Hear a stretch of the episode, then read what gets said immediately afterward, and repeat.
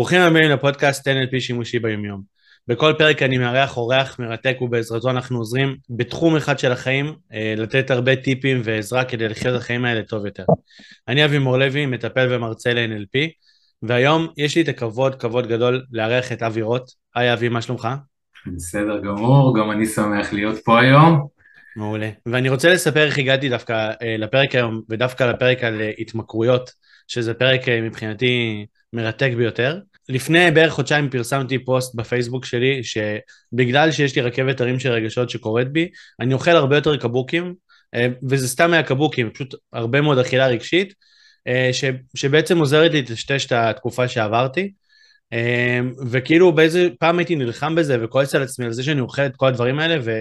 כי, כי למרות שזה היה בשליטה, אבל עדיין זה, יש לזה מחירים, ואיכשהו הצלחתי לאזן את זה, ו, והודעתי להם שהם גורמים לי לא להגזים עם דברים יותר גרועים מהם, למרות שגם זה לא כזה בריא, ואחרי שפרסמתי את זה, אז הרבה אנשים אמרו לי, אמ, בפרטי, כתבו לי ש, שגם הם מתמודדים עם כל מיני אה, דברים שמטשטשים את היום-יום שלהם, אה, וכתבו לי ממש דברים כמו אה, להיות ברשתות החברתיות כל היום, אנשים שממש גוללים אינסוף בפיד, ואנשים שיושבים כל היום על הטלוויזיה ועושים בינג'ים במקום לעשות דברים שהם רוצים, ואם זה אכילה רגשית, ואם זה קניות, אה, ואני בטוח שיש גם התמכרויות שהן הרבה הרבה יותר עמוקות, כמו אלכוהול, סמים והלאה, אה, ובשביל באמת לדבר על כל הנושא הזה של הבריחה מהמציאות ולא להתמודד עם רגשות, הזמנתי את אבי רוט. אהלן אבי, מה שלומך? אהלן, אני בסדר. אז... יופי. וככה להגיד שאתה עם ניסיון עשיר אה, בטיפול במכורים, אה, כבר באמת כאילו הרבה מאוד שנים, אה, גם כאילו דרך NLP, גם דרך uh, תרפיית קו הזמן, על ידי שיטה שאתה פיתחת, ועל נכון. ידי ניסיון אישי שאתה מכיר את זה באופן אישי. נכון, נכון לגמרי. Uh, כן, אני, תמיד שואלים אותי איך הגעתי לעולם הזה של ההתמכרויות, אז אני אומר שלא הייתה לי ברירה, הגעתי כי הייתי מכור, ובאמת uh, לפני, אני חושב שכמעט 20 שנה, כאשר לפני זה קדמו לזה כמה שנים, או אני, אני ככה מנסה ככה לקצר את כל הסיפור, אבל בגדול במשך רוב הזמן זה היה נשלט, וכשאני מדבר על התמכרות אני מדבר גם על אלכוהול, אני מדבר גם על uh, כדורים, ואני מדבר על גראס, ועל uh, התמכרות למין בין היתר, שאז אפילו בארץ בקושי uh, הייתה לזה מודעות שיש דבר כזה, ובמשך די הרבה שנים אני מצליח לחיות לצד זה, לנהל משפחה, לעשות דברים. אה, יש לי בעיות, כמו שיש להרבה אנשים אחרים בעיות, אבל, ובשנתיים האחרונות בעצם זה הפך להיות, בשנתיים האחרונות כשאני עוד בתוך, עוד לפני שאני פונה לטיפול, זה הפך להיות בעצם אה, אה, כבר בלתי נסבל ולא מאפשר לי לתפקד יותר בחיים כמעט. אה, איכשהו בשאריות של לקוחות אני מנסה עוד להחזיק את הבניין שהוא לא ייפול, מדביק פלסטר מפה, פלסטר משם, עד שביום אחד בעיר הכל קורס, וכשהכל קורס זה אומר גם חובות גדולים וגם uh, פתאום uh, uh, הרבה העמדת פנים של אני מתפקד ואני עושה, נעלמו בעצם ויצא החוצה בעצם כל הקטע הפחות מתפקד בשלב הזה אני לא מודע לזה שמה שקרה בשנתיים האחרונות היה תוצאה של אה, טראומה שאני עברתי, אולי אם יהיה זמן אז אנחנו נדבר על זה, ושזה בעצם החריף והחמיר את, ה, את כל מה שהיה מסביב לזה, אני ימים שלמים לא מתפקד, רק מעשן, רק שותה אה, ומתעסק עם דברים אחרים. הרבה מאוד אנשים שותים אם זה באירועים, אם זה בערב, אם זה עם חברים, יש אנשים שמעשנים גראס, ואני יודע גם שיש כאלה שמעשנים גראס באופן קבוע, ו, ועדיין הם לא קוראים לעצמם מכורים, אז איך אפשר לדעת את הגבול בין לעשות את זה כל ערב בכיף עם עצמך, לבין כבר להגיע למצב שאתה מכור בלי ששמת לב? אני אמרתי את זה גם בהזדמנויות אחרות, יש, יש בגוגל אפשר להיכנס ולשאול האם אני מכור, ואז אתה מקבל שאלון כזה. אמ, אני לא כל כך אוהב אותו, ואני גם אסביר למה. אני חושב שהדבר הכי טוב שאפשר, אה, אה, ההגדרה אולי הכי טובה קודם כל, זה האם זה מפריע לי ביומיום, או האם זה מפריע לסביבה הקרובה שלי, או בכלל לסביבה. בוא, בוא נדבר בינינו, אם הקבוקים לא היו מפריעים לך, אז לא היית מעלה על זה פוסט בפייסבוק. בסדר? אתה יכול לראות אנשים שהם, אה, המשקל שלהם משום מה זה לא משפיע עליהם, זה שהם אוכלים מהבוקר עד הערב לא ממש מפריע להם. מתי אנחנו בעצם מתחילים להבין שיש פה בעיה? כשאנחנו מתחילים להבין שמשהו מפריע לנו. Mm-hmm. אנחנו לא מספיק תפקידים טוב. עכשיו, תמיד זו תהיה שאלה עד כמה זה מפריע לי. כי יש פה משהו שהוא, אתה אמרת, אמרתי תודה לקבוקים, אני מרגיש קצת, אנחנו ככה מקדימים קצת את המאוחר, אז בכל אופן להתנהגות הזאת, כמו כל התנהגות אחרת, יש לה איזשהו משהו שהיא נותנת לנו. ועכשיו תמיד השאלה תהיה מה המשקל, האם מה שזה נותן לי גדול ממה שזה פוגע בי, או זה פוגע בי יותר ממה שזה נותן לי, וזה בדרך כלל השלב שבו אנשים יפנו לטיפול. אז זאת ההגדרה הראשונה. אם אני נכנס קצת להגדרה NLPיסטית, וזה מצאתי אצל טריינרים ככה בעולם כשחיפשתי ולא בעצם היה לי, היה לי מידע, אז ההגדרה NLPיסטית היא יותר במובן של שני חלקים שעובדים כל הזמן בקונפליקט אחד עם השני, זאת אומרת שני צדדים באישיות, צד אחד שמאוד רוצה להפסיק וצד שני שמאוד רוצה להמשיך ומרגישים כל מי שמכור מכיר את הקונפליקט הפנימי שלו. כי מי שלא רוצה להפסיק, אז הוא לא רוצה להפסיק, נקודה, אין לי מי לדבר. אלא אם כן עוד פעם זה מפריע למשפחה שלו ואז הצד, הלחץ מגיע מצד המשפחה ושוב אני משאיר את זה ככה להמשך לדבר על הנושא של המשפחה. השלב שבו זה מתחיל להפריע לי ואני מתחיל להבין וזה שלב שיכול לקחת לפעמים שנה, שנתיים, שלוש mm-hmm. שאני בואנה אני משלם מחירים, אני משלם מחירים, אני משלם מחירים אבל אולי, אני, אני אדבר פה קצת על התת מודע כי זה לא מה שמכורים חושבים באותו רגע אה, אין לי תחליפים מספיק מתאימים עכשיו כדי איך אני אסתדר ביום יום, אפילו בוא נדבר על משהו שהוא על פניו פשוט יחסית למה שאני עושה בקליניקה, סיגריות, mm-hmm. איך אני אסתדר עכשיו בחברה, כל החבר'ה שלי מעשנים ואני פתאום אמצא את עצמי לא שייך. כן. אה, ואז אנחנו בעצם או מחפשים תחליפים או כמובן פונים לטפל בבעיה העיקרית שלשמה זה נוצר, אני אחזור חזרה כן לסיפור. בטח. Uh, כשהכל קרס בעצם ולא הייתה לי ברירה, אני מרים טלפון לאחד ממרכזי הטיפול הגדולים בארץ, ואני, המשפט שיצא ממני היה מדהים, כי אף פעם לא אמרתי אותו בחיים, אמרתי אני מכור, אני צריך עזרה, והגעתי לשם באמת אחרי יומיים, ופה היה, זאת אומרת, א' זה היה מאוד מאוד עם המון המון בושה והמון אשמה על מי שאני ועל מה שאני ועל לאן, לאן הגעתי ואיך אני יום אחד מראה את הפרצוף שלי כאילו בעולם עם הדבר הזה, לא חשבתי לרגע, למרות שזה היה השלב הבא. אני יושב מול בן אדם בפגישה הראשונה, מדריך, שמאוד עזר לי, ואני זוכר שאחת המחשבות היו שאם יום אחד אני אצליח אה, אה, לשבת בכיסא כזה ולעזור למישהו אחר, אז אה, אולי היה שווה לעבור את כל מה שעברתי. אין לי מושג שזה הולך לקרות לא הרבה זמן אחר כך, אבל זה היה המחשבה. ובאמת הטיפול היה טוב, הוא לא היה קל, הוא היה קשה, ואני לא הרבה זמן אחר כך, אני מדבר על שנה, שנה וקצת, פנו אליי מאותו מקום, שהמשכתי להיות איתם בקשר, ואמרו לי בוא תלווה אנשים אחרים אתה, והתחלתי לעשות את זה. ההמשך היה שאנשים גם פנו אליי באופן פרטי, ובלי הכשרה יותר מדי גדולה, אבל כנראה שאת האינטואיציות יש לי, ואת הידע האישי של מה אני עברתי יש לי, וזה עובד, זה עובד טוב, ובלי להרגיש נוצרת קליניקה, הייתי פוגש אנשים בבתי קפה, בגינות ציבוריות, יושב על ספסל, עוד לא הייתה לי קליניקה, אבל כבר מתחיל להיות איזשהו סוג של קליניקה בעניין הזה, וככה זה עובד במשך משהו כמו 13 שנה, אני אוסיף, עבדתי דרך 12 הצעדים, שזאת שיטה שהיום יש לי איתה איזושהי מחלוקת, אבל אי אפשר לקחת ממנה את מה שהיא עשתה למען הרבה אנשים, היא מתאימה לחלק מהאנשים, אני לא אגיד שלא, mm-hmm. והולך לקבוצות תמיכה במשך כל התקופה הזאתי,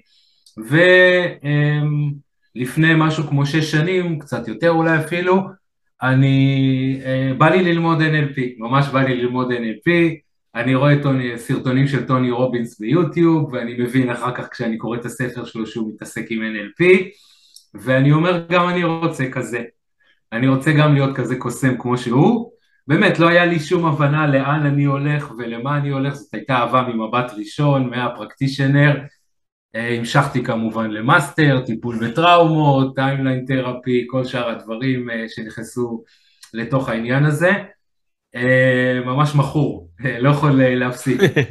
זה נהדר, זה עוזר, ואז אני מוצא את עצמי בשלב מסוים, זה היה בסיום ה master, אני אגיד שבאמצע, אה, כיוון שנוצר איזה קורס שהיה בקיץ, אז בין, ה, בין ה practitioner לבין ה master הלכתי ללמוד טיפול בטראומות, ואני בעצמי סובל מפוסט טראומה מאז הצבא, שיצאה עוד יותר חזק בזמן מלחמת לבנון השנייה, התפרצה החוצה, כשאני כבר בעצם נקי מסמים, מאלכוהול, מסקס, כל הדברים האלה, ו, ואז אני מרגיש את הכאב כמו שמרגישים כאב, ואז אני מבין שכנראה כל החיים, אם לא הייתי מכור, כנראה שככה הייתי צריך לחיות. דיכאון mm-hmm. עמוק, חוסר נכונות, רצון לתפקד, סיוטים בלילה, אה, כל התסמינים שנכנסים לזה, אני גם מטופל בצבא במשך שנה בזמן הזה, אה, ששוב פעם, כל מה שאמרו לי בצבא היה, אחי, אני אומר את זה במילים שלי, אחי, נסרטת, תלמד לחיות עם זה. ואז אני מגיע לקורס uh, טראומות, וביום הראשון, בהדגמה הראשונה, כשיצאנו החוצה לעשות את התרגול, uh, מתחילים להתפרץ אצלי uh, החוצה זיכרונות.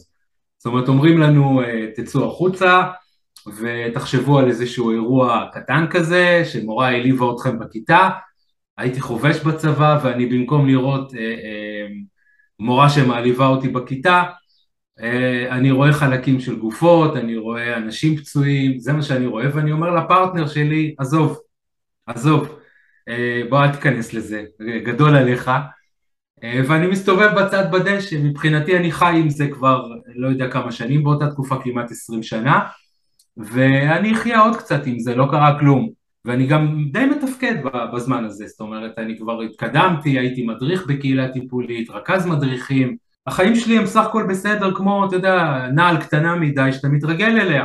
Mm-hmm. אתה, אתה לא חושב שצריך להחליף עכשיו נעל חדשה, אני חי עם זה. ואחת האסיסטנטיות שם, סיגל, אה, אני כרגע השם משפחה ברח לי, סיגל אביאל, פונה אליי ואומרת לי למה אתה לא מתרגל, למה אתה מסתובב ככה, ואמרתי לה תשמעי אין לי טראומות קטנות, אני צוחק על זה עכשיו כשאני אומר את זה, אני אומר לה יש לי בומבות, רוצה רצה מהר למרצות, לאפרת שמר, לתמי ילין, ו- ואומרת להם את זה, והיא לוקחת אותי בהפסקות ומתחילה להריץ לי את הפרוטוקול של ניקוי בטראומות, הפלא ופלא, יומיים אחר כך אני מבין שעברתי לעולם אחר. אני לא אכנס יותר מדי כי הזמן שלנו ככה הוא קצר, אבל בגדול אני פעם ראשונה בחיים מסוגל להרגיש הרגשה אחת ולא סקנדל ולא אסון, כאילו החיים שלי היו או אופטימיות ענקית ואתה יודע, כיף, אופוריה, כן. או אסון, כאילו אין באמצע, ואני פתאום אומר לעצמי באותו יום, למה אני מרגיש מה שאני מרגיש? אמרתי, הבן אדם שאני הולך לפגוש, אני כל כך כועס עליו, כעס, מה זה כעס? אני אקפוץ קדימה, זה היה חשוב לי להגיד את זה כי קודם כל, לכל מי שישמע אותנו עכשיו, אם יש לכם טראומות, אל תהססו בכלל, רוצו ל-NLP. אתה יודע, זה בדיוק מה שרציתי להגיד, שבעצם אה, אמרת משפט מאוד יפה, שהייתה לך נעל שקטנה ממך ופשוט התרגלת ללכת איתה, ואני, אחד הדברים שאני הכי שומע אנשים שהם, לפני שהם מגיעים לקליניקה, שהם אומרים ככה זה, ככה זה, ככה החיים, ככה אני, אה, זה מה לעשות, זה, זה מי שנהייתי, זה, אין מה לעשות עם זה, זאת אומרת, והם חיים חיים שלמים עם גיבנת ענקית על הגב. תחשוב, ו... תחשוב שזה היה, זה, זה ליווה אותי, אני לא יודע אם לא קודם, אבל מהשירות הצבאי, מהפעם הראשונה שאני נתקל בפצוע בצבא, אה, ועד גיל 37 בערך, זאת אומרת יותר זמן, כמעט 20 שנה, יותר זמן ממה שאני חי, אני חי עם טראומה. אז כן. זה, זה הרגיל.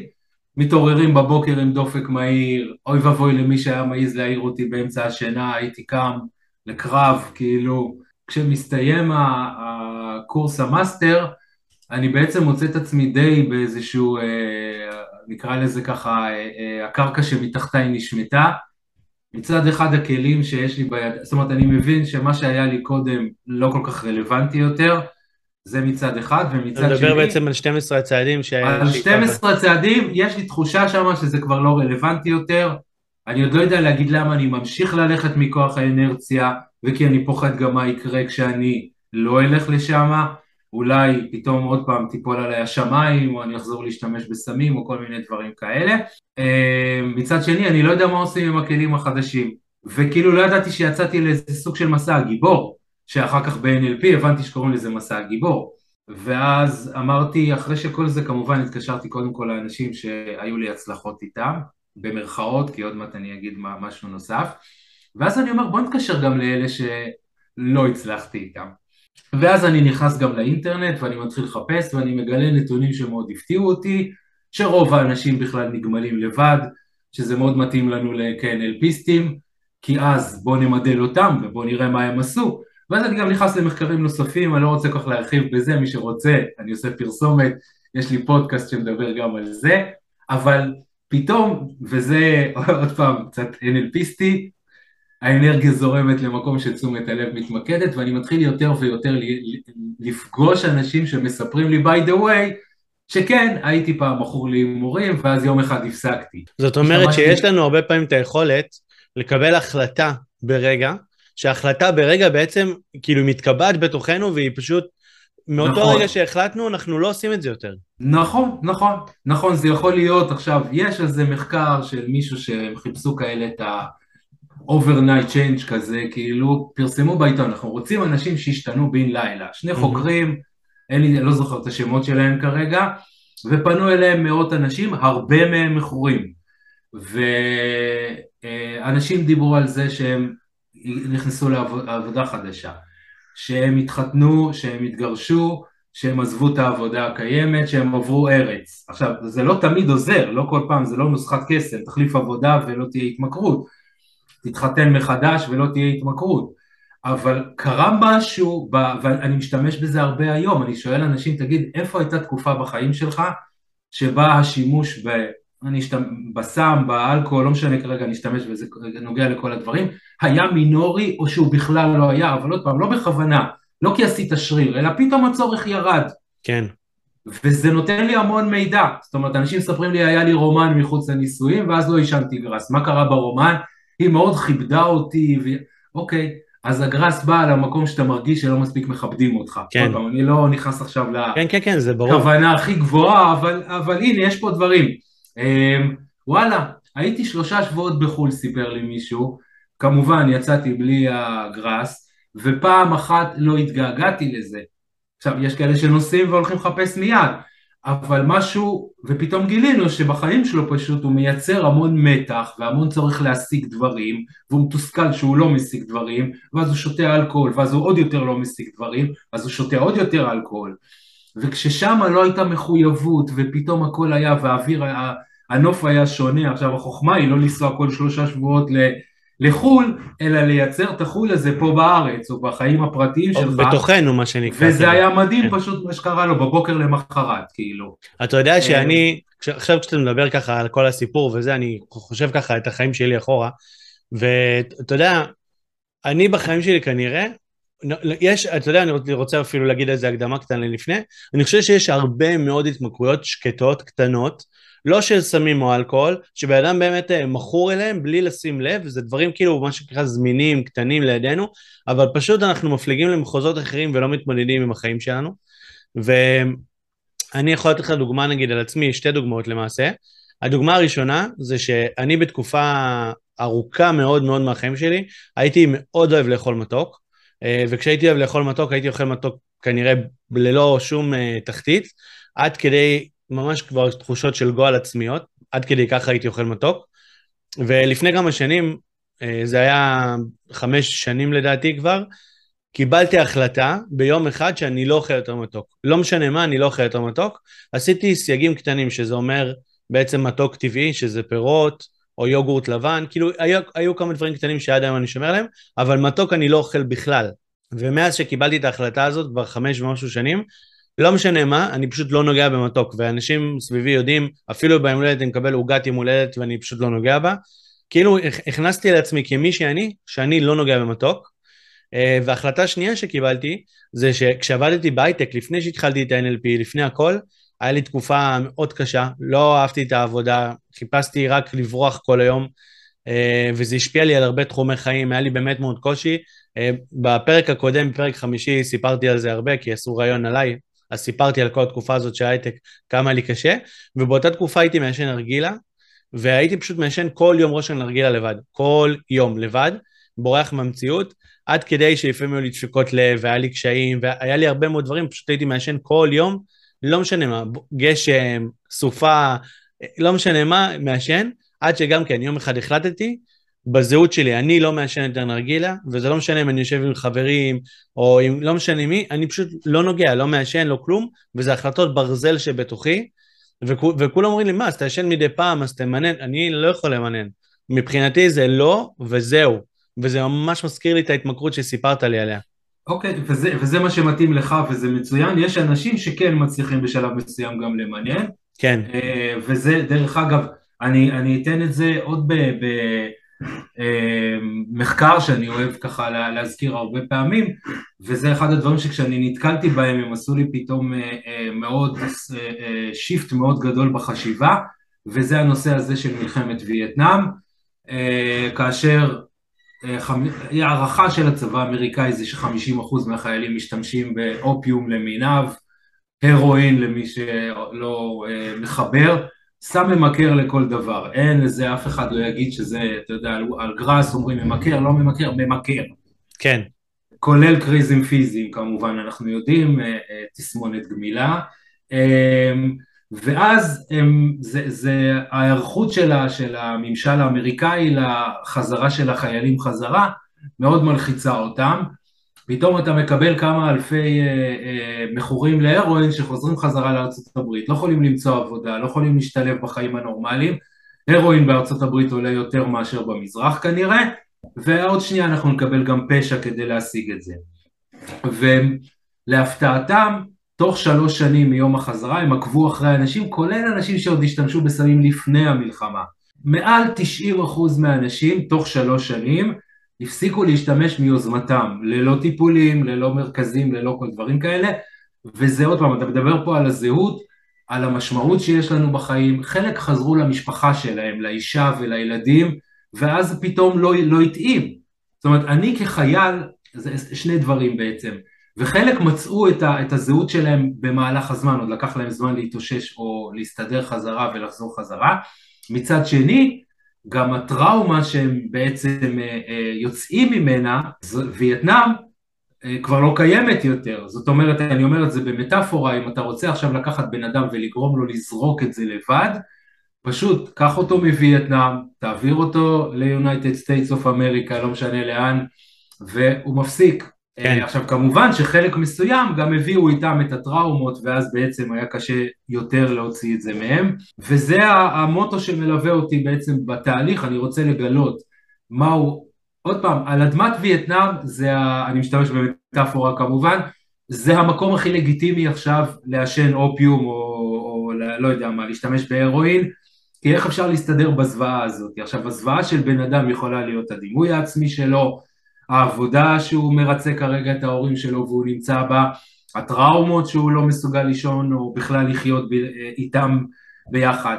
ואז באמת זה היה כאילו הפעם הראשונה בקליניקה שניגשתי לזה מהכיוון הזה, לא דיברתי מילה, זאת אומרת טיפלתי במישהו שסובל מבעיה של אלכוהוליזם כמעט 40 שנה, לא בחריפות הכי גדולה של מהבוקר עד הערב, אבל זה מספיק היה בעייתי. כדי אה, להרוס לו את החיים, ופשוט הלכתי לנקות טראומות. כשאני מנקה טראומות ואני אפילו מנחה כרגע לא להפסיק לשתות. וכשסיימנו את הטראומה המשמעותית כנראה, שבוע אחר כך אותו אחד חוזר אליי ואומר לי, שמע, לא שתיתי כל השבוע. וזה לא מובן לי, כאילו, ואני אומר, למה? כאילו, אני לא ביקשתי, זה היה כזה חצי בצחוק, ואז פשוט לא בא לי, וזה היה שוק, לא הראיתי את זה באותו רגע בקליניקה, אבל כשנגמר הסיפור יצאתי החוצה, תפסתי את הראש, ואמרתי מה קרה פה עכשיו? ולאט לאט כמובן כל הנושא הזה הלך והשתפשף, כולל הקיבוע של זה ברמת הזהות, של מי אני הופך להיות כשאני ללא, כי אצל חלק האנשים זה משהו מאוד מאוד בזהות שלהם, אה, כולל כמובן לחפש את המשמעות בחיים. אבי, אתה יודע שמה שאתה אומר פה בעצם זה דבר סופר מהותי וחשוב, ופותח עיניים, בעצם אתה בא ואומר פה שבעצם האלכוהול והסמים, וגם הסמים הקלים, וגם השיטוט האינסופי ברשתות החברתיות עד עיבוד אה, תחושה של זמן, או בינג'ים, או קניות, או סקס, או, או כל דבר אחר, הם בעצם סימפטומים של, של כאב עמוק שנוצר אצלנו באמצעות איזה שהם טראומות או דברים ש, שחווינו, שבעצם זה מטשטש לנו את הכאב, וכשאנחנו מטפלים בשורש, אז הסימפטומים מתמננים או נעלמים מעצמם. נכון. כולם כועסים על הסימפטומים, אבל זה בעצם רק סימפטום של... נכון, ברוב המקרים הם ייעלמו מעצמם, אם לא, אז, אז לפעמים צריך לעשות עוד איזשהו תהליך כדי... אה, כי אני חושב שבהתמכרות יש שני מרכיבים. המרכיב הראשון, כמו בהרגל רגיל, זאת אומרת, בסדר? תגיד לבן אדם עכשיו תקום בבוקר ותעשה את סדר הפעולות הפוך ממה שאתה רגיל לעשות, אתה כבר תיתקל שיש פה, אז יש לנו אוטומטים והרגלים, פלוס מה שנכנס לזה זה משהו שדוקטור ריצ'רד גריי קורא לזה הערכת יתר. זאת אומרת, אני נותן לבקבוק, להתנהגות, לעשב הזה, עוד משקל נוסף שאין לו אותו באמת, וזה, אני אתן את זה בתור דוגמה. בוא נגיד, ומגיל צעיר העישונים הם חלק מחברה, זאת אומרת, כדי להתקבל לחברה, כדי להרגיש שייך בחברה, זאת אומרת, הג'וינט יכול להיתפס אצלי כמשהו חברתי, זאת אומרת, כשאני לא רוצה להרגיש לבד, יש לי תמיד את החבר הזה ביד. כן. Um, האלכוהול יכול להיתפס, ואנחנו יודעים שזה גם נכון, כמגביר ביטחון.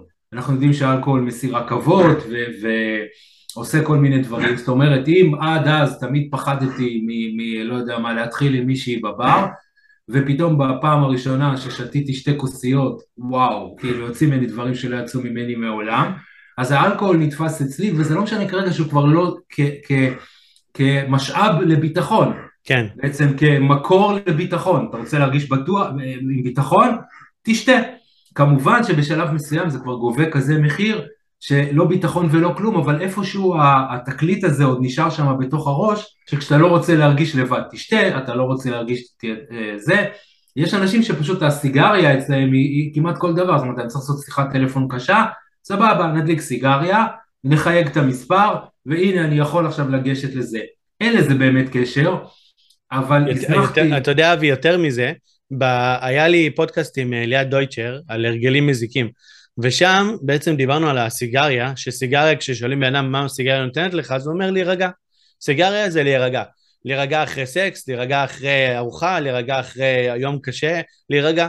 אבל כשבודקים פיזיולוגית מה קורה לבן אדם בזמן עישון סיגריה, רואים שהדופק שלו עולה, והגוף נכנס לסטרס ממש, כאילו מכל מה שנכנס אליו מהסיגריה, כי זה הרי מכווץ אותו. כל החומרים האלה מכווצים אותו, ואז... לגמרי. בעצם הבן אדם חווה התעוררות, אה, כאילו, של דפיקות לב וסטרס מאוד גדול, והוא קורא לזה להירגע.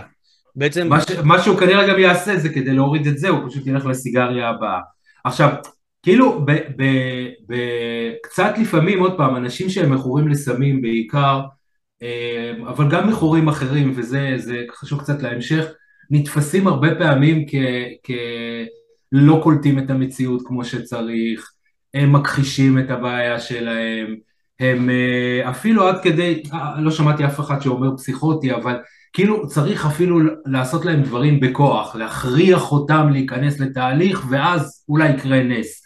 עכשיו, אני מאוד אוהב את הגישה, וזה מה שמוצא חן בעיניי מאוד ב-NLP, שכל הבעיות שלנו הם בסופו של דבר פתרונות, והם פתרונות נורא נכונים למצב שלנו היום, עכשיו, או בזמן שקיבלנו אותם.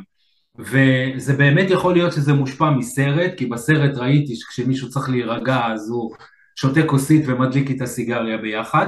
זה יכול להיות שזאת הייתה חוויה שלי בעבר, וזה לא, כרגע לא, לא, לא כך משנה, בעיקרון זה תמיד מתבסס על איזה, על איזה שהם חוויות ראשוניות. זאת אומרת, הימורים יכול להיתפס אצל אנשים שמלוזר הפכתי להיות מצליחן. מה זה מצליחן? גירדתי חיש גד ושמתי חמישה שקלים והרווחתי 200 שקלים באותו יום, ובן אדם הולך עם ה-200 שקלים האלה, אבל החיווט שנוצר במוח הוא כל כך חזק, שאם אתה רוצה להרגיש את ההרגשה הזאתי, תעשה את זה עוד פעם. וככה וגם אם לא תרוויח, גם אם לא תרוויח, עדיין יש לך את ההרגשה הזאת שאתה כאילו שולט בזה, כאילו אתה עוד שנייה אתה תרוויח שוב. ובשלב עוד... מסוים הרי זה יגיע, כן, כן. אני חושב שהרבה אנשים, לדעתי אפילו, מעוותים חלק מה... זאת אומרת, הם לא מעוותים בכוונה, אבל בזיכרון שלהם זה הופך להיות מעוות. לא בטוח שחמישה שקלים הראשונים היו הזכייה הזאתי, יכול להיות שזה רק היה בפעם העשירית, אבל היא זאת שנחרטה. כן. כי חוויה, אם זאת חוויה עוצמתית, אני זוכר מישהו שסיפר לי פשוט, אז היה תקופה שבדוכנים של מפעל, לא בדוכנים, היה אה, משחקי סלוט משינס כאלה, הידית הזאתי עם הצלצולים ועם האורות ועם ה... והוא זוכר את הפעם הזאתי שהוא מכניס את זה וכל הרעש הזה, זה מייצר איזושהי חוויה והוא רוצה פשוט לחזור ולמחרת אחרי הבית ספר הוא לוקח את הכמה שקלים שהוא קיבל לדמי כיס והוא במקום לקנות פלאפל הוא הולך ומשחק עם זה. ואחר כך עוד פעם, ואחר כך עוד פעם, כמובן שזה, המוח שלנו דורש, אה, יש סבילות ויש זה, אז אני צריך יותר מזה, ולהעלות את המינון, ולהעלות את הרמה, וכל מיני מחשבות כאלה שזה, אה, ולכן, עוד פעם, אם אני מזלזל בתפיסה של הבן אדם כרגע, לא מזלזל כי אנשים הם רעים, אלא, אלא כי לי זה לא נראה הגיוני, שלמה שבן אדם ישתה ויגמור לעצמו את החיים, לא, עבורו עד היום, זה הפתרון הכי טוב שהוא מצא. אם לא יהיה תחליפים, ועכשיו, למה שאני אקח תחליף? כי על סמך מה? שאתה, אבי, מציע לי? מי אמר שזה מתאים לי? מי אמר שזה מייצר את אותו דבר? מי אמר שזה ייתן לי את זאת אומרת, אתה מצפה ממני עכשיו לעזוב את הקרקע הבטוחה שאני עומד עליה, אתה מצפה ממני ללכת עכשיו ל... להיכנס למים הלא יציבים והלא בטוחים, ואולי בסוף אני גם ארגיש טוב, ולכן הרבה פעמים ההתנגדות לעזוב את זה, והזיכרון שכל הזמן יושב, כל הזמן יושב, כל הזמן יושב. בעצם, אבי, בעצם, כן. כזה לסיכום כזה, כמו שאמרת עכשיו, או לא סיכום, אולי זווית נוספת למה שאמרת עכשיו, כואב לי, לפעמים מאוד כואב לי, לפעמים אני אפילו לא מודע לזה שכואב לי, זאת אומרת, כואב לי כבר כל הזמן ואני אפילו לא מודע שכואב לי. מצאתי דרכים שיכאב לי פחות, אנשים מבחוץ לא רואים את הכאב, לפעמים גם אני לא רואה את הכאב, אבל אני יודע שכואב לי, וזה, ודרך אגב, הכאב יכול להיות זוגיות לא טובה, הכאב יכול להיות עבודה לא טובה, הכאב יכול להיות טראומות שאני עברתי, אה, חיים ש, שיש לי יותר מדי חוסר אונים בהם, שאני חייב ללכת לעבודה ואני חייב לעשות את הפעולות האלה ואני חייב לעשות, חייב, חייב, חייב. כואב לי כל הזמן, ואז אני פשוט מוצא תחליף שעוזר לי לטשטש את הכאב, איכשהו לשרוד, איכשהו לנשום, ואז הסביבה שלא רואה את הכאב, הם רואים רק את המחירים שזה גובים, באים ואומרים לך, תיקח את, כאילו, תוציא את זה מהחיים שלך, ואתה אומר, רגע, אבל אם אני אוציא את זה מהחיים שלי, איך אני אתמודד עם כל הקושי? לא, אני, לא אומר, אני לא אומר את זה במודע כמובן, כי כן, רוב האנשים לא מודעים ברור. מה זה עושה, וזה עוד פעם, אתה אומר, היה שם משהו שאמרת שכאילו כבר עכשיו לא כואב לי, זה לא רק, העוצמה של החוויה הזאת היא כל כך חזקה, אני, אני אדגיש את זה, וככה גם הדופמין שלנו עובד במוח, ככל שהעוצמה היא יותר חזקה, הוא רושם לעצמו ששווה לתגמל את זה גם בפעם הבאה. Mm-hmm. זאת אומרת, אם לא הכרתי אף פעם פיצה ואכלתי פיצה ופתאום קיבלתי איזושהי חוויה, וואו, אמ, למחרת, או לא משנה, אחרי כמה ימים אני ארצה לחזור ולאכול פיצה כדי להרגיש את אותה חוויה. עכשיו, כולנו יודעים שהפיצה השלישית הרביעית כבר לא תעשה את העבודה הזאת, ואז נכנסים שם תוספות, מינונים, כמויות וכולי, כדי להעצים את החוויה ולהחזיר למה שאני מכיר מפעם. עכשיו, רק כדי להמחיש את זה, בן אדם נגיד מסתובב בעולם, לפעמים עוד פעם, נכון, הוא לא מודע, הוא חושב שככה אמורים להרגיש, בכאב שהוא, אני אגדיר אותו, אה, אה, לא יודע מה, מינוס אה, תשע, ממש כאב חזק. ואז הוא לוקח את, ה, את העישון הראשון שלו, או את השורה הראשונה, או כל מה שזה לא יהיה, ופתאום מתשע זה הופך להיות בדקות, או אולי בשניות אפילו, לתחושה טובה ברמה של שמונה. Mm-hmm. זאת אומרת, הקפיצה היא כל כך גדולה, שוואו, תשמע, זה, זה תגלית ברמה של, מבחינתי האישית. עוד פעם, הכל נעשה לא מודע, בדיוק כמו שכשאני אגע עכשיו במשהו חם, אני לא עכשיו אחשוב על זה שלא נוגעים בזה יותר, אני פשוט, זה אצלי במוח זה כבר מכוות, שלא מתקרבים לסיר רותח. ו, ובשלב הבא הוא ירצה לחזור לזה, יהיו לו נורא הסברים, זה מרגיש טוב, זה טוב, אבל זה יושב על משהו הרבה יותר עמוק בדרך כלל. וזה יעבוד, לאורך שנים זה כנראה יעבוד, זה לא מחר מחרתיים זה כבר יפסיק, אחרת היינו עוזבים את זה. שנים זה עבד, זה סידר לי את החיים, ג'וינט אחד בבוקר, אחד בערב, ווואלה, הצלחתי לתפקד, ללכת לעבודה, לחזור לזה, אז מה, למה אתם מצפים ממני להפסיק עם זה? כמובן, כשנוצרים המחירים, נוצר הקונפליקט הזה. צד אחד שבא ואומר, שמע, אתה חייב, בדרך כלל הצד המודע ולכן הוא גם החלש יותר, כי זה לא נאה, כי זה לא טוב, כי זה מסריח, כי זה עולה לך כסף, כי זה לא בריא וכולי, מלא מלא סיבות הגיוניות מאוד למה. והצד השני, ש, שאומר, והוא הצד הלא מודע הרבה פעמים, ואז אנשים באמת מתארים את זה כתור מצאתי את עצמי מעשן בחזרה, פתאום מצאתי את עצמי אה, אה, שותה, לא יודע איך הגיע אליי אפילו הבקבוק הביתה. כאילו באמת תיאורים כאלה, כן. אה, הם, הם לא מודעים, אבל עוד פעם, אני מאוד אוהב, יש משפט של מילטון אריקסון שהוא אומר שהמטפל, אסור לו להכניס את, את המטופל, את המונחה, אל תוך ההגדרות ואל תוך המפה שלו, אלא התפקיד שלו זה להבין את המפה, ואני צריך להבין את המפה שלו, והמפה שלו היא מדויקת בשבילו בדיוק. בדיוק מדויקת בשבילו, ועד שאני לא אצליח לעזור לו להרחיב את המפה שלו, לשנות אותה, לאמץ מפה חדשה, אה, אה, להבין שבעצם הדבר הזה הוא כבר לא רלוונטי יותר, אה, אז, אז יהיה קשה מאוד, אני אומר עוד פעם, יש אנשים שמצליחים אבל אני מכיר אותם סובלים לאורך שנים, אם בן אדם מתאר אחרי שלוש שנים או אחרי שנתיים או אפילו אחרי שנה אני מתגעגע לסם, יש ימים שאני קם בבוקר ואני נזכר בזה, אז משהו פה עדיין לא שלם. אז החלק התת הלא מודע הזה יושב שם ודורש את הפתרונות שלו. הוא חלק שעשה עבודה, כאילו, לא סתם. כן. יש, יש איזה משפט ש, שככה אני מכיר אותו כבר שנים ואם אנחנו ככה בפודקאסט אז מעניין אותי לדעת מה, מה דעתך על המשפט הזה במיוחד שאתה NLPיסט ממש בכל רמה חבריך ואני, ואני ממש מרגיש את ה-NLPיסטיות יוצאת ממך בהסתכלות, בגישה לחיים יש את המשפט הזה שאומר פעם מכור תמיד מכור. בטח אתה מכיר את המשפט הזה. ומעניין אותי לדעת כאילו מה דעתך עליו. ואולי גם בהסתכלות שיותר רחבה, נגיד, סתם דוגמא, הייתי מכור לאלכוהול ועשיתי גמילה ועכשיו לא מכור לאלכוהול, האם אני מוצא דרך אחרת להתמכר למשהו אחר, או שאני יודע גם לחיות כאילו בלי ההתמכרות הזאת יותר? עוד פעם, השאלה, השאלה תהיה, אה, אה, קודם כל שאלה נהדרת, אבל זה יהיה תלוי בהאם פתרתי את הבעיה המקורית שבגללו הדבר הזה נוצר.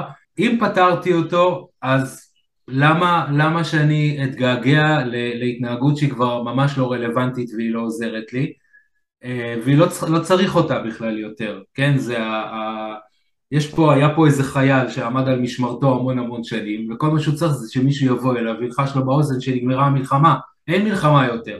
אני כבר עכשיו, כאילו בסיפור הזה עם וייטנאם זה היה כל כך אה, אה, בנוי, זאת אומרת, אדמת וייטנאם, מטוס, לוקח אותי, שם אותי בארצות הברית, פה אין שיחים ואין אה, אה, אויב ואין אה, זה, למעט כמובן אנשים שחזרו עם פוסט טראומות ואז זה משהו אחר. בחיים שלנו זה מצריך באמת את השכנוע הזה של אני כבר לא שמה יותר, המלחמה נגמרה וכשהמלחמה נגמרה אפשר, אתה יודע, להוריד את הנשק, לשחרר את הדברים האלה ו- ולעשות את זה. בטח שאין צורך עכשיו לחפש פתרון בדבר אחר, זה לא אומר שאין לאנשים בעיות אחרות שהם יצטרכו לפתור אותם, כן? כי כשזה נגמר אז מתעוררות הרצון לגדול ולצמוח ולהקים עסקים ולהתפתח כמובן ואז אני לא אומר בעיות אבל יש עוד המשך תהליך של גדילה ו... אבל לא התעסקות כל הזמן. אני היום עושה עוד משהו כדי שאני לא אחזור עכשיו להשתמש בסמים. Mm-hmm. שזה אני חייתי עם זה המון המון שנים. זאת אומרת יש לי טקס יומי שכל התפקיד שלו נועד בעצם שאני היום לא אשתמש בסמים, או המשפט שמדברים על זה, אני לא יכול להבטיח מה יקרה מחר, אני יודע שרק להיום אני לא אשתמש. אני אהיה זהיר, אבל אני אגיד שלדעתי לחלק קטן מהאנשים זה כן מתאים. אמ, להרבה אנשים זה, זה לא כך מתאים, כי אנשים רוצים להתקדם ולזוז הלאה, בטח אם יש פתרונות יותר טובים. אני רוצה גם להוסיף עוד משהו קטן על מה שאמרת, וזה מתוך מקרים שאני ראיתי בקליניקה שלי. בקליניקה שלי אני מאוד אוהב לחקור עם אנשים את הדפוסי העמוקים שלהם שהם קיבלו עוד בילדות. אמ, אני קורא לזה טראומות שקטות. זה טראומות שקטות כי אנשים לא מודעים שזה טראומה, הם לא קוראים לזה טראומות, זה לא אונס ולא מלחמה ולא תנועות דרכים, אבל זה בעצם טראומות שהם בתור ילדים קטנים חוו מהדרך החינוך שהם קיבלו בבית, אה, וזה נצרב להם ממש כטראומה. בגלל זה אני גם קורא לזה טראומות שקטות. וזה למשל ילדים שחונכו לדוגמה לפרפקציוניזם, או שקיבלו הרבה מאוד עונשים ונדחו לעיתים קרובות, אמ, או שהאחים שלהם נגיד היו מועדפים והם לא, או כל מיני דברים כאלה, שבעצם ילדים קיבלו טראומות שהם סוחבים איתם קדימה, וזה לא מלחמה או, או מראות קשים או כאלה, אבל באמת המוח חווה חוויה טראומטית, שבעצם הכאב הזה של התחייה, של אני לא ראוי, של, של למה זה מגיע לי, שאני חייב להצטיין ואחרת אני לא שווה כלום, או כל הדברים האלה באמת לוקחים אותם קדימה וגורמים להם בדיוק על אותם הדברים שאמרת מקודם, אה, להתמכרויות האלה, אם קטנות, גדולות, זה לא משנה, אבל אני ממש רואה את זה בקליניקה. אה, ודבר, ובעצם השאלה שרציתי לשאול אותך, מקודם דיברת אה, על זה ש... של הכפייה, כאילו של בעצם נגיד אתה רואה מישהו שהוא מכור ואז אתה בעצם מנסה לכפות עליו שיפסיק את, ה, את הכפייה, את ה, את, סליחה, את, ה, את ההתמכרות. ומעניין אותי איך המשפחה אה, של אנשים שפתאום המשפחה קולטת שבן אדם הוא נהיה מכור או לא יכול להפסיק או שפתאום זה כאילו, כי הרבה פעמים זה מתחת לפני השטח ופתאום זה צף מעל פני השטח.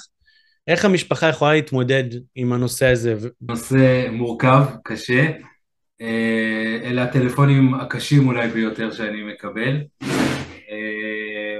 של אנשים שרואים את יקירם, בן המשפחה, חבר טוב אפילו לפעמים, הורס לעצמו את החיים, בלי שהם מבינים למה, אבל הוא ילד כל כך יפה, אבל הוא כל כך חכם, אבל הוא כל כך אינטליגנט, למה הוא עושה את זה לעצמו, ואז הרבה פעמים הנטייה היא לחשוב באמת כמו סוג של מחלה, זאת אומרת כנראה שמשהו אצלו במוח משובש אולי, וכשאנחנו יודעים שמשהו משובש אנחנו Uh, עכשיו כל מה שאני אומר עכשיו זה באמת בגדר של איזשהו uh, ייעוץ כללי מאוד, לא uh, פתרונות שאנשים עכשיו ייקחו אותם, כי זה באמת כל מקרה לגופו. יש התמכרויות שהן מאוד קשות, שהן באמת עלולות להסתיים במוות כל יום כמעט, בסדר? להזריק הרואין, אף אחד לא יודע מה יהיה במנה הבאה, uh, כמה רעל עכברים הכניסו או לא הכניסו לשם, והיא עלולה להיות מנה מורדת ובן אדם מסוגל לסיים את החיים שלו. Uh, אני מאוד זהיר גם כשאני מדבר עם המשפחה. עכשיו, כשאני רואה את החבר שלי, את, ה, את האח שלי, בן שלי, לא משנה כרגע מי, עושה לעצמו דברים מזיקים, כמובן שזאת תהיה הנטייה הטבעית כרגע לעשות הכל כדי לעזור לו ולהציל אותו. ואם אני באמת מאמין שהוא לא מסוגל כרגע להציל את עצמו, אז, אז לפעמים אני אעשה דברים אפילו שיפגעו במערכת יחסים שלנו.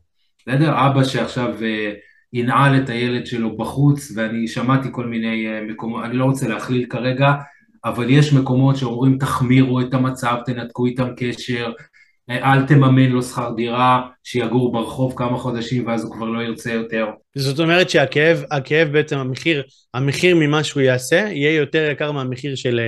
המחיר כאילו, אם יהיה הרבה יותר יקר מהמחיר כן, שלי. כן, אני לא חושב, עוד פעם, אני גם מספרים שקראתי, אני לא איזשהו חוקר גדול בנושא הזה, אבל אין איזה שהם אה, אה, אה, מחקרים מוכחים שיכולים להגיד ששיטה מסוימת עובדת ושיטה אחרת לא עובדת ואנחנו באמת יודעים וכמה שזה קשה כי באמת השיחות האלה הן לפעמים מאוד מאוד קשות בסופו של דבר עד שבן אדם לא מחליט לעשות את השינוי אז אה, אה, לא קורה משהו למכור בגדול כמו להרבה אנשים אבל יהיה לו שני עוגנים. עוגן אחד זאת תהיה המשפחה.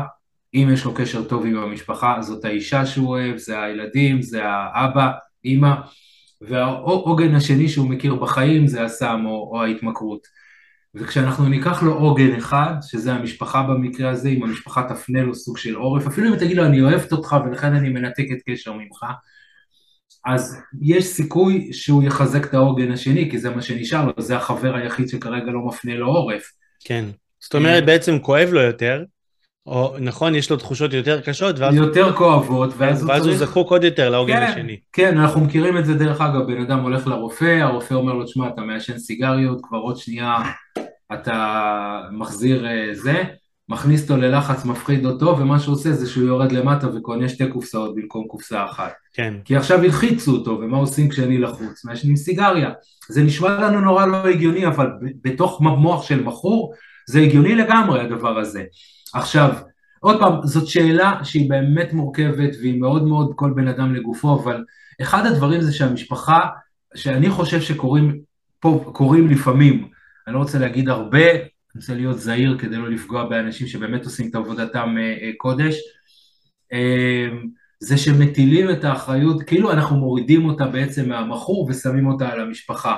כן. שבעצם הבן אדם היחיד שיכול כרגע להשתנות זה המכור, המשפחה לא יכולה באמת לעשות כלום. היא יכולה לתמוך בו, היא יכולה לעזור יכולה לתמוך בו, יכולה לבקש ממנו, יכולה... דרך אגב, יש מצבים שבהם זה פוגע במשפחה, ואז כן, זה עוד פעם, זה לא עכשיו לאישה אל תתגרשי ממנו כי הוא מהמר, יש מצב, אם את לא רוצה לסכן את החיים שלך, של הילדים שלך, של החשבון בנק שלך, אז כן, אין ברירות לפעמים. כן. את כן מחויבת לשמור על עצמך, אתם בני המשפחה צריכים לשמור על עצמכם. מצד שני, אל תיקחו את האחריות, כי אז אנשים מסתובבים עם המון אשמה ועם מה עוד לא עשיתי ומה יכולתי לעשות. אז להבין שאין פה, לצערי, אין פה פתרונות טובים, כי, כי, כי אם אני אומר למשפחה להרפות, אז זה משגע אותם. אם אתה אומר להם, לך תשאיר את הילד שלך בחוץ, זה לא בדיוק הדבר שאבא צריך לשמוע ויכול לספוג אותו, ואולי זה יכול להוביל. כמעט כל דבר שתעשה הוא נכון, ו, ובעיקר ההבנה הזאת, וכן, אתם יכולים להיות שם, אתם יכולים להגיד לו עוד מאה פעמים שאתם אוהבים אותו, הלוואי וזה יעזור, ואתם יכולים להגיד לו שאתם תהיו פה לצידו לאורך כל הדרך הזאת, והלוואי וזה יעזור. בסופו של דבר כשהוא יחליט, אמ, אז הוא יוכל לעשות את זה. עד אז, קשה מאוד.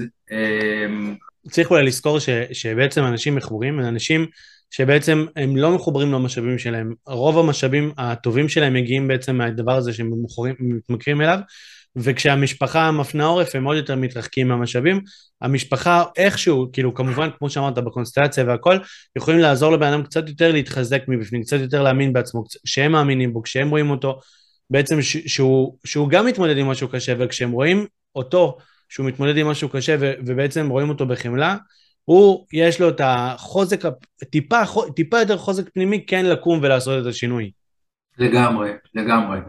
לגמרי. יש פה משהו שהוא קצת, אני ככה מתלבט עם לגעת בנושא הזה, אבל עוד פעם, לא, לא, לא במובן של לעודד, אבל כשבן אדם נמצא בקונפליקט פנימי, וזה, תיארתי קודם ככה את ההתמכרות באיזושהי צורה, זאת אומרת, יש בי קול אחד שאומר חייבים להפסיק, ויש בי קול אחד שאומר לא, לא, ממש צריך להמשיך, או לא כן. להפסיק, וכשאתה תוקף את הצד שרוצה להמשיך, מה שהוא עושה זה שהוא עושה שרירים והוא נהיה חזק יותר. אנחנו יודעים את זה גם על עצמנו, כשאנחנו נלחמים מלחמה פנימית, אז, אז הצד הזה הולך ונהיה, זאת אומרת הוא חייב כאילו לייצג אותו. למשל בטיפול, אני יודע שהייתה אצלך ענבר, נכון? כן, ענבר כהן, ענבר כהן, והיא דיברה על הרעיון המוטיבציוני, וברעיון המוטיבציוני נותנים מקום, ועוד פעם, על פי מה שסיפרתי קודם ב-NLP, זה לא קול רע, זה לא קול שלילי, זה עוד קול, נותנים מקום דווקא לחלק הזה שרוצה להמשיך כרגע. עכשיו, כשאני אתן לו מקום בתור אה, המנחה, איש הטיפול נקרא לזה, המונחה שלי יצטרך להביא דווקא את הקול השני. כן. לחזק אותו ולהעצים אותו. אז יש פה, אבל עוד פעם, זה משהו שמתאים בתור כמובן אה, עבודה של איש מקצוע, אני אומר לאנשים, בטח ברגע שהמכור או המכורה מגיעים אליי, לא כל את המילה הזאת, אבל אין, אין משהו אחר יותר מתאים, אתם תחזרו להיות אבא ואימא. את תחזרי להיות הבת שלו עכשיו, כאילו, לא המטפלת שלו, כי זה הופך ומשבש את כל הדברים האלה, וזה לוקח מאיתנו גם את המעט טוב שעוד יכול להיות, ומה שקורה בבית זה כל היום מריבות. אז אני אחפש לו בארון, אז אני אוציא לו מהארון. אז זרקתי לו את הבקבוק, הוא קנה חדש. אז עשיתי לי עוד פעם חיפוש ב... זה פשוט הורס, הורס. המשקל הזה, עוד פעם, ההנחת יסוד הזאת של NLP שאומרת שבכל זמן נתון בן אדם בוחר את הדבר הכי טוב שהוא יכול לעשות או להחליט או לבחור, אני לא זוכר כרגע את המילים המדויקות אבל אנחנו מבינים על מה אנחנו מדברים, מאוד פותחת את העניין הזה בלהבין שכרגע אין לו משהו אחר, כן. וזה לא שהוא עכשיו איש רע כמו שפעם חשבו, זה לא שהוא איזה חסר אחריות וזה לא שהוא מנותק מהמציאות. אלא יש פה פשוט עבורו, במחשב הפנימי שלו, האם לסבול עכשיו את כאב הטראומה, או האם עכשיו לקבל את ההקלה הזאת ממשהו שאני יודע שיגמור לי את החיים בשלב מסוים, או לפחות יזיק לי מאוד, זה עולה, כל אחד באותו רגע, על סמך הזה, קיבל את ההחלטה הכי טובה שהוא יכל באותו רגע. ומכורים צריכים לעבור את ההחלטה הזאת לאורך זמן כל הזמן, באמת כדי אבל, אבל עומד מאחורי זה, ושוב, האחריות היא על הבן אדם, הבחירה היא שלו, המשפחה יכולה לעזור, לתמוך, לכוון, לא הרבה מעבר לזה. מעולה, אז קודם כל, כל אני רוצה ממש להודות לך על הפרק. אני גם רוצה להגיד uh, למאזינים ש, ששמעו אותנו, שאם יש בן אדם שמרגיש על עצמו שהוא, שהוא עושה פעולות ש, שקצת יוצאות לו משליטה וקצת לא נעים לו איתם, ודיברנו כאילו לא, לא רק על סמים ואלכוהול, אלא באמת כאילו גם לגלול את הפיד וגם להיות מכור לטלוויזיה, או קניות, או סקס, או כל מיני דברים כאלה של, שבעצם גראס לאחרונה אני שומע הרבה אנשים שהם נמצאים בזה, ובאמת כל מיני התנהגויות שאתה, שלא אוהבים. פורנו לדוגמה, לא דיברנו כן, על זה כל כך, אבל המון המון אני מקבל פניות אה, של אנשים שהם פשוט מבינים שזה לוקח להם אנרגיה, זמן, פוגע להם במערכות יחסים כן, היומיומיות, ברור. ובעצם אני רוצה להגיד שכששמים לב לזה, אוקיי, אז יש דרך מעולה לשחרר את זה, וזה להגיע בעצם לשורש, להבין את מקור הכאב, ובעצם לתקן את החוויה שם.